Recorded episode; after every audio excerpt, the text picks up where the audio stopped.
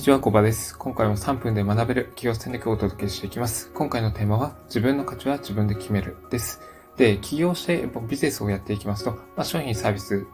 を販売してみたいとか、まあ、セミナーをやってみたいとか、っていうことをやっていくと思うんですね。で、その時に、えー、あの、知っておきたいことがありまして、それをお伝えしたいなというふうに考えています。まあ、まずは、あの、価値自身は、あの、自分で決められるってことなんですね。よく自分は〇〇だっていう人間を決めるときって、まあ、結構人の、何ですか、意見とか、あの、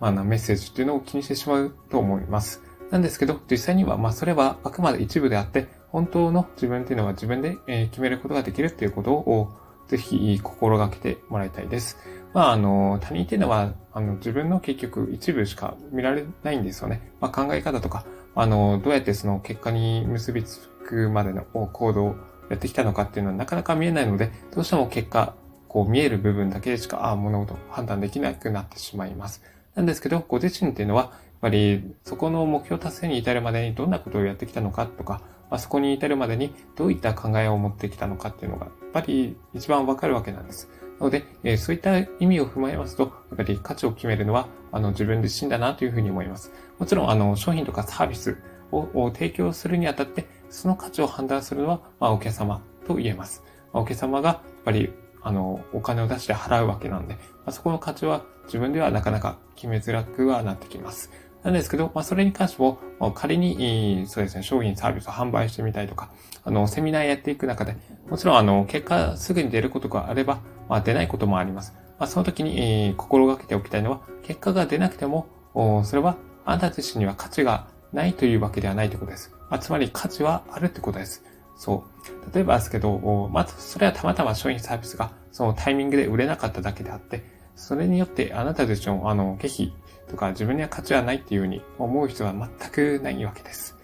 で、あとそうだな。あの、トレーナーとかコーチコンサルティングの方って、まあ、いろいろいらっしゃると思うんですけど、まあ、各分野において。で、えー、それぞれ、まあ、ノウハウっていうのは似たり寄ったりってところはもちろん出てくると思うんですね。なんですけど、例えば100人いて、まあ、100人、あの、同じようなノウハウを誰かにお伝えするにしても、まあ、それには、あの、全く同じ価値はないっていうわけなんですね。まあ、そ人それぞれの価値があって、例えば、あなたがあの教える内容が、まあ、あの、よく響くっていうか、よく理解できて、あ実行しようと思える人も思、いれば、なかなか、あ伝わ、伝わってこないなというふうに、えー、受け取る人もいるわけなんです。なので、えー、その人の経験とか、やっぱり何ですかね、そのノウハウを見つけるまでの過程とかによって、やっぱり伝えられる、なんか、話の内容とかも変わってくるわけなんです。そう。あとはあなたが醸し出す雰囲気とか、まあ、どういった接し方をするか、まあ、性格などによっても、その、受け手によってどういった価値を感じられるかっていうのは変わってきますので、なので、あの、まあ、つまり、あなたには、あなたしか伝えられない価値があるっていうところを心に決めておいてください。というわけで、まあ、あの、どんなに成果を出そうと出さまいが、あなた自身は、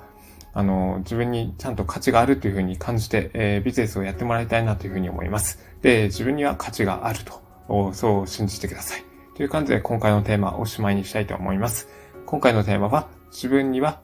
価値がある。自分の価値は自分で決められるということでした。ここまでご清聴いただきありがとうございました。